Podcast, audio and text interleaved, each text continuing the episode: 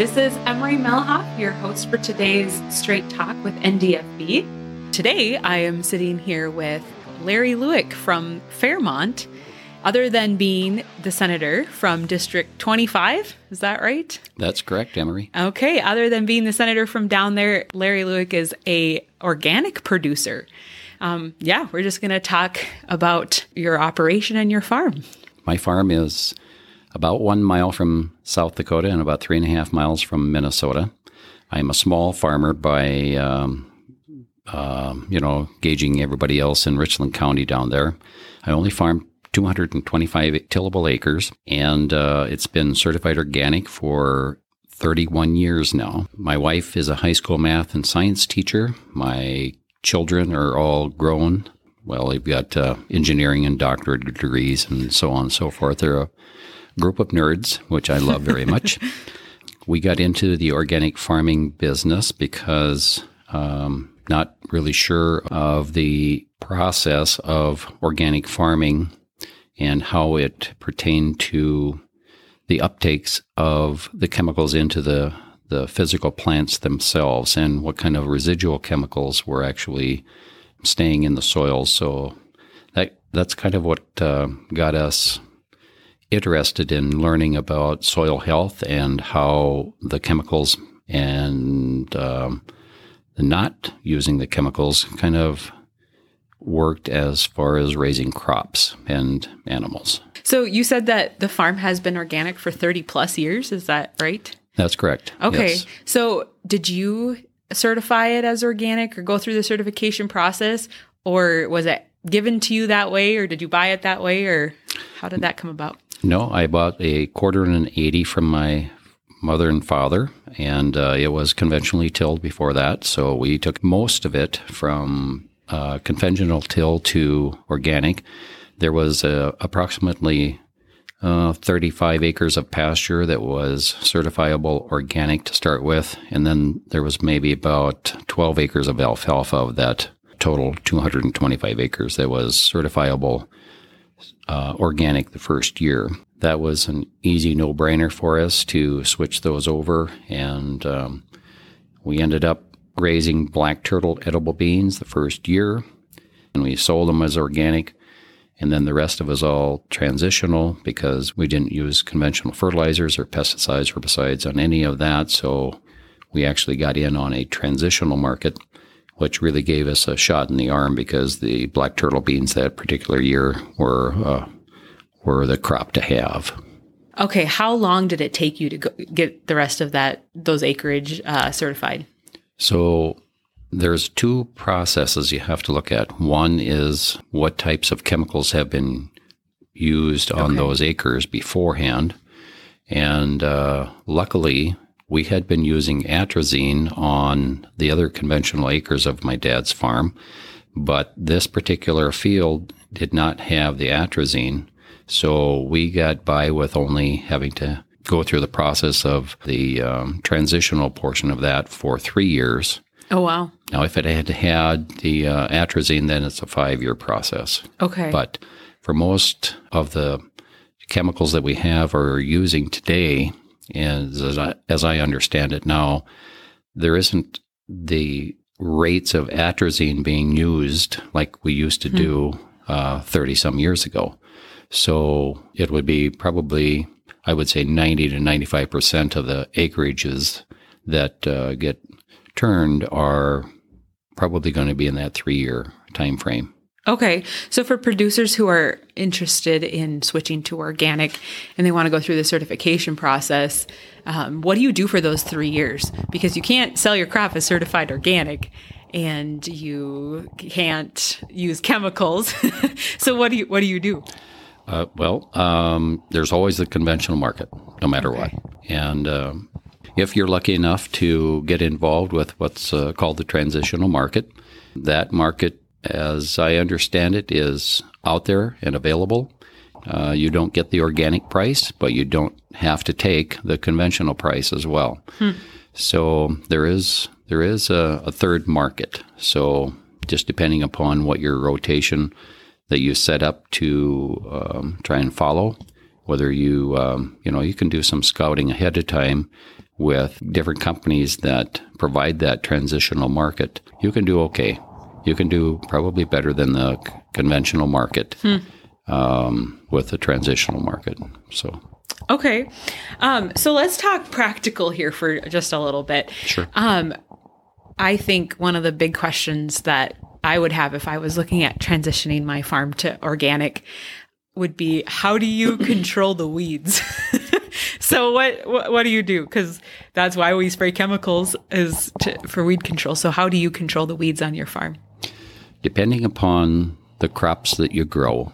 Row crops, it's simply to um, understand that through harrowing with a, a fine tooth harrow, um, row cultivation, rotary hoeing, timing, the crop rotation makes a big difference because if you were to follow a certain crop that is that you've allowed to get a lot of weeds in, and then you follow it with something that, uh, say, like a, a cereal grain where you can't control that as easily, uh, then you can get yourself in trouble because now that wheat crop out there looks like you spread mustard out there, you know, and so uh, there's a learning curve to that, of course, and there's but there's a way that you can make the best ditch effort as far as uh, controlling those weeds the best you can.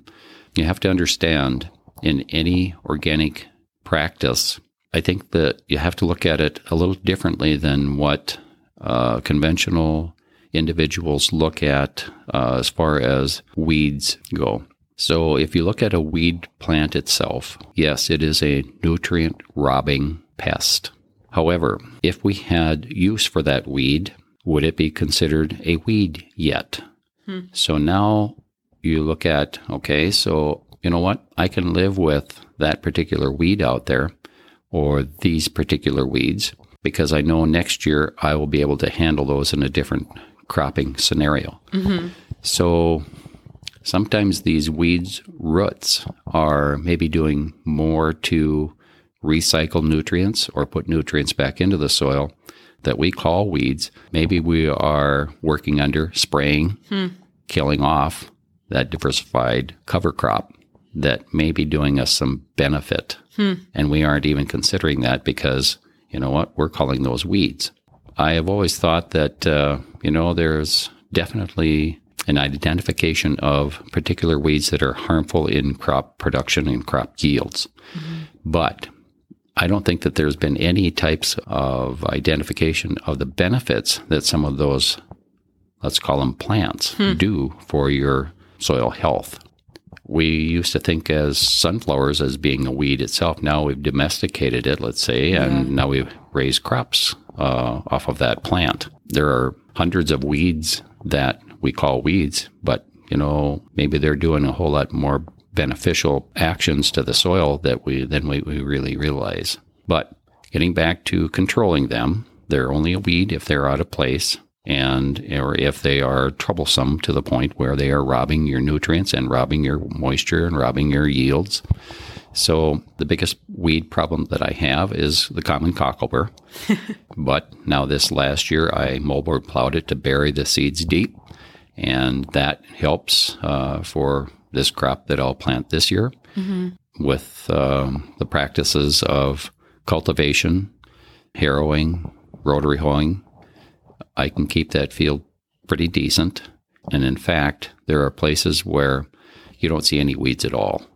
But there are patches in the field where that old rock pile used to be, for example, mm-hmm. that you would have the Russian thistle coming in there, and it is obviously thick enough that it is problematic for the corn yield there or the mm-hmm. beans or whatever it is.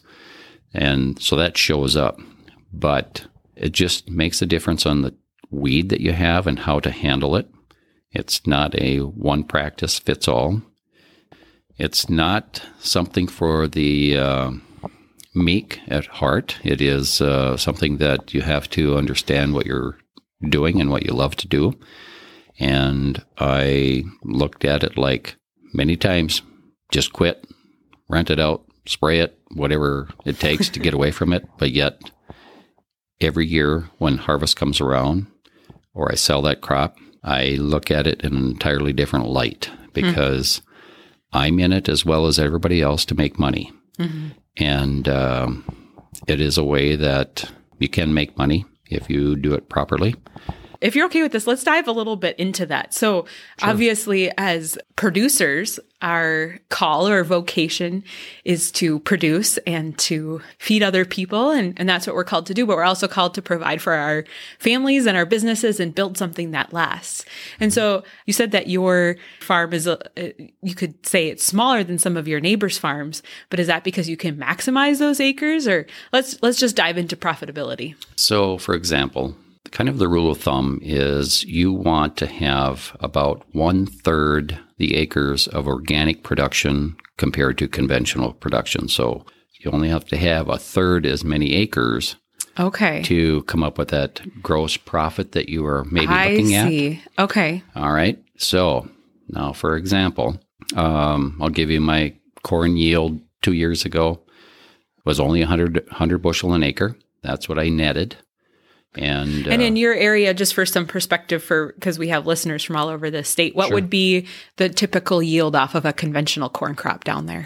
probably it's going to be an average of 150 to 170. Okay, So it's a little over half. so looking at like a fifty to seventy acre less, probably on that corn. Yes. Okay, okay, Now, that is only on my production. However, now if you were to have the nicety of having an animal diversified Hmm.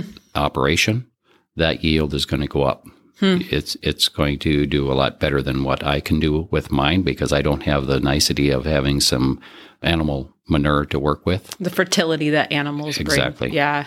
Um, so that is um, definitely a win-win for uh, whoever has that available to them.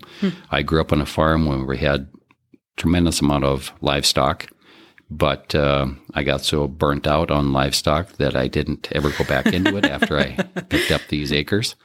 So you have that one to three ratio of crop production. So two years ago, I raised 100 bushel corn. That was net after everything was taken out of it for discounts and whatever there was. So it, it averaged about 100, 100 bushel an acre.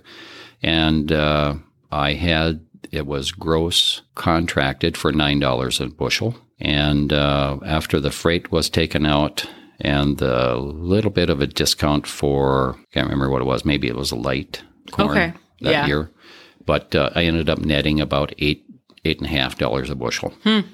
So that's uh, eight hundred and fifty dollars an acre on land that I own, Wow. and uh, I could make it on that. Yeah. And after I look at what my projections are as far as um, if I want to change my fertility, as far as what my uh, inputs are, hmm um, I think I may come out just as good this year. Uh, Going back into corn last last year, I had sunflowers, which didn't yield as well as I had hoped, but we still got. Uh, I think it was just a little over twelve hundred pounds the acre. Okay.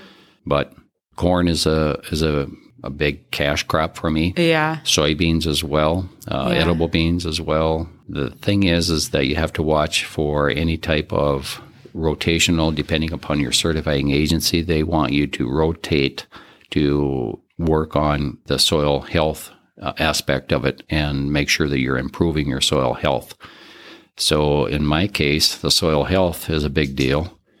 And uh, I had gone from a field that I bought from my folks that was about 1.5 organic matter. And today it is about five and a half. Oh my goodness. And it's completely agriculture subsurface tiled. And uh, by doing something like that, the worst particular areas of the field that were white with uh, alkaline, Mm-hmm. uh, that absolutely is the best. That is the best yielding portion of the field today. Wow. It Wow. has the water coming out of the side hill, Yep. and uh, the nutrients are there because there was nothing there to remove the nutrients over all of these years, Yep. and uh, it's very profitable. The certification uh, agency that I go through, we have to take we have to soil sample every year, and uh, you have to have a practice in hand to improve your soil health, or you're in trouble. Okay. So um, they they monitor that quite closely.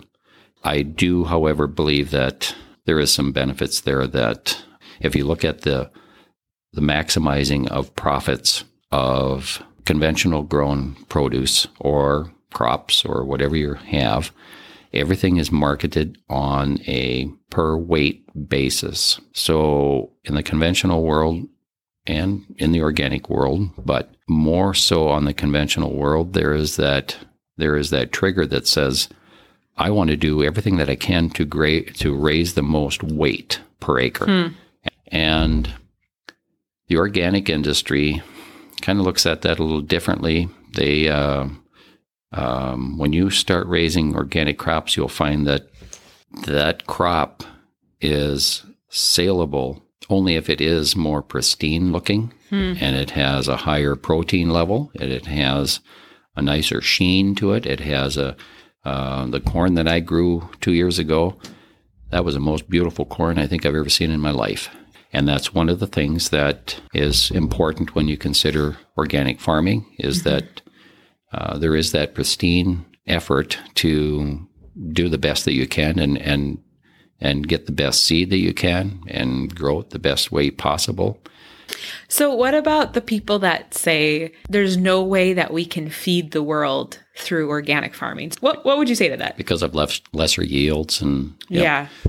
Um, I would say, I don't know, because there are organic farmers right now that are outperforming conventional farmers Interesting. in areas where they have the availability of of the right inputs, and or they are rotating their crops the right way.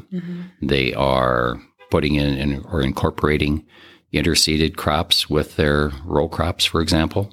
And I have tried a few things that uh, flame weeding. That's another thing I guess I haven't talked about. and That's a whole different uh, Yeah. animal there as well. I think that before I would push the idea that organic only uh, avenues is the way to go, I would wean the conventional farming tactics a little bit differently than just cutting them off and saying this is the way that it should be. And what I mean by that is this. Uh, 20 years ago, Pioneer Seeds had a program down in Iowa that you could use all of the conventional fertilizers you wanted, any type of conventional fertilizer, but you couldn't use any chemical, any herbicide or any pesticide of any hmm. kind. And I begged to be part of that program because I could see how beneficial that could be. Hmm. They wouldn't let me be in that pilot program. I was too far away from the home area, which was down in Iowa, that Okay. was pushing the pilot program. So it didn't work out for me. But there are there are pilot programs like that. If we can get something like that, and and the uh, industry itself to understand how beneficial something like that could be, that we wouldn't have to worry about at all about production capabilities because it would be there. The biggest problem that we have as organic farmers is getting nitrogen, phosphate, potash um, at a cheap enough rate. You can get it as a um, organic uh, product, and I get my I use Chilean nitrate, which comes from the country of Chile. It's uh, Wow. it's it's very expensive to do, but uh, that's what I have found. It it kind of does better than uh, poultry litter that I had trucked in from Okay. Nebraska. So there are things that uh, we can look at that we can still make the healthy soil. We can still or keep the healthy soil, and we can still make a healthy crop coming out of those soils. But we just need to tweak the way that we look at how do we maintain those, and by controlling weeds. yeah. And Europe has been doing mechanical cultivation with, uh, you know, cameras and uh, uh, high speed actions on cultivators where they've got uh, rotary arms that do that mechanical weeding. Hmm. It's in, it's super fast. It's it's coming here in this country now. There are some of those now, but I've been I've been wrestling with getting software for through NDSU and other universities to identify plants so that we can make this uh, something that's incorporated into these uh, mechanical weeders so that it mm. identifies, for example, a bean plant or a sunflower plant or a corn plant, and it takes everything else wow. out other yeah. than that crop. Wow. So flame weeding, uh, using propane heat to uh, kill these weeds is another way that uh, the University of Nebraska has been perfecting that program for many years. There is uh, the interseeding. The uh, after the crop is up, you interseed uh, a multi-species cover crop in between the rows. There are bacterium now that I understand is possibly going to be accepted by the organic industry. It already is in the conventional industry today, where this bacterium is actually incorporated into the corn plant that takes mm-hmm. 15% of the needed nitrogen directly out of the atmosphere mm-hmm. to grow that plant. Well, we can so we can cut down on that now if that's if that's approved by the organic industry. There are things that are coming at us that are well worthwhile and very exciting. So if I had to do it all over again, and uh, if I picked up more acres, I would not bat an eye about switching those acres over to organic uh, hmm. immediately hmm. because I think that the net profit is more of a steady income, which goes right along with uh, the field tiling aspect of you do away with a sharp highs and the sharp lows of, yeah. of risk management of what you're growing and what you're trying to achieve from your field and your farming. And I think that that what I see is a, a much higher average than the ups and downs of conventional farming. So. That's really interesting. I mean, if you think about it, more and more conventional farms are just growing more dependent upon the farm program. Um, and, and, the farm program, quite honestly, is built that way because you get um, you get a crop insurance payment based on your yield. What it sounds like what you're talking about is potentially a way to get independent of of the farm program and the federal government. Emery, I've never farmed the government. Hmm. I have never had to, and yeah. uh, I have for many times been kicked out of the program because of what the ways that I experiment. Hmm. Um, to start with, for example, I didn't know what a uh, fruits and vegetable history was. I tried potatoes one year. Yeah. And uh, that's not a vegetable, huh? nope. and I found out that I was booted out of the program. But the thing is, is that the amount of money that I get out of that program is yeah. not worth me yeah. to even sweat over. So I just I don't need it. Well, that's really exciting. Well, it sounds like for people who are interested, producers who may be interested, that um, organic farming um, could be a good diversification tool um, for multiple reasons. One being more profit potential, especially if you're able to diversify with livestock, you're able to get that fertility that you're being paid for on your field already. Right. Um, and, and so that would be a great option. And then two, just gaining independence from the federal government, which more and more producers will be interested in as as the federal government's fingers clamp down on some of this stuff. With that being said, what would you say to a producer today listening who is interested in going this direction? Would you say start out slow, start out with a few acres, or just throw the whole darn farm in altogether?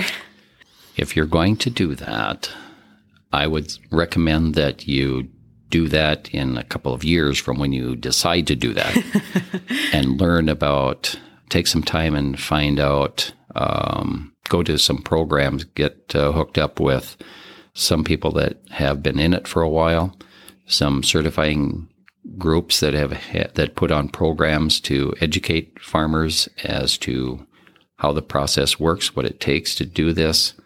And this is, was a big one for me. Um, when I first got interested in it, I was down in southern Minnesota visiting with some elderly farmers that had never used chemical in their lives. And they were raising 110 bushel oats. Mm, wow. They were raising, uh, at that time, 80 and 100 bushel corn. Now I'm talking 30 years ago. Wow. So the hybrids that we have today are tremendously better than what they had 30 years ago Yeah. and before that. And when you look at some of the pictures of their alfalfa fields, that uh, I have never seen alfalfa like those pictures, and they were all certified organic. And we raised a lot of a nice swath, a tremendous amount of alfalfa for our cattle. There was absolutely nothing wrong with what I saw in those pictures for those uh, those crops of alfalfa. So when those individuals are doing that with the older varieties of seed and crops, uh, comparing to what we have today, now we can't use the GM products and we can't use anything that's treated that's not accepted by uh, OMRI, which is an oversight operation for uh, the inputs that we can use in the organic industry. Then I would say that uh, if you're unsure of that, then start out slow, but make it worthwhile. So let's say that if you were farming uh, a thousand or two thousand acres, I would say try a quarter, try 80 acres and uh, see where it goes because it's not going to be anything to switch back again. You can get a feel for what it takes for commitment. It, you can get a feel for what it takes for um, concern about weed management. Another thing that we didn't talk about, Emery, is insect management Oh, yes. Yeah. again, talking with these elderly farmers, um, southern Minnesota, I brought up the question about okay, so how do I handle these uh, seed weevil in sunflowers? And I raise sunflowers. I love raising them, but I raise them about every fourth or fifth year in my rotation. I have never had more than 2% bug damage ever. Hmm. That's my absolute worst bug damage. Only 2%. 2%. Wow. They don't start docking until it gets to five. Wow. Nothing sprayed on these plants. But I was told by these individuals that if you have healthy soil, you have a healthy plant. Hmm. If you are putting on these chemicals or extra fertilizers or whatever it is, that plant immediately goes into stress, which hmm. is then releasing a pheromone that draws in insects. Hmm. Your livestock is the same way. Yeah. So if you have that healthy soil, you have now just one in many many rounds of uh, of your whole project. I have never sprayed anything ever for any bugs, any hmm. weevils, seed weevils on soybeans, corn, sunflower seed weevil, nothing ever.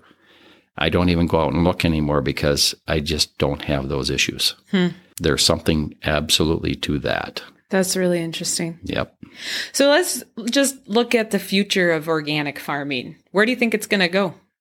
I think it's going to go a little bit toward the middle of the road where that Iowa program that I was mentioning Yep. earlier and go toward something that we can grow that's going to improve the growth. Because if you, for example, are growing a better plant, you're growing a better root system, which mm-hmm. increases the aerobic bacteria in the soil. It increases the organic matter in the soil tie that up together with maintaining and managing the water levels in the soil by agricultural field tile.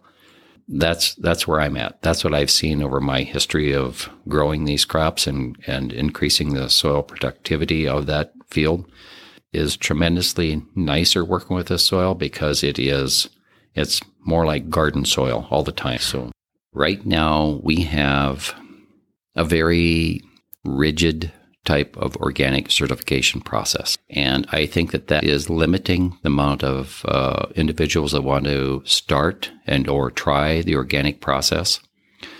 And we were promised years ago that the process was going to be made easier. And it's just like any IRS form or government form.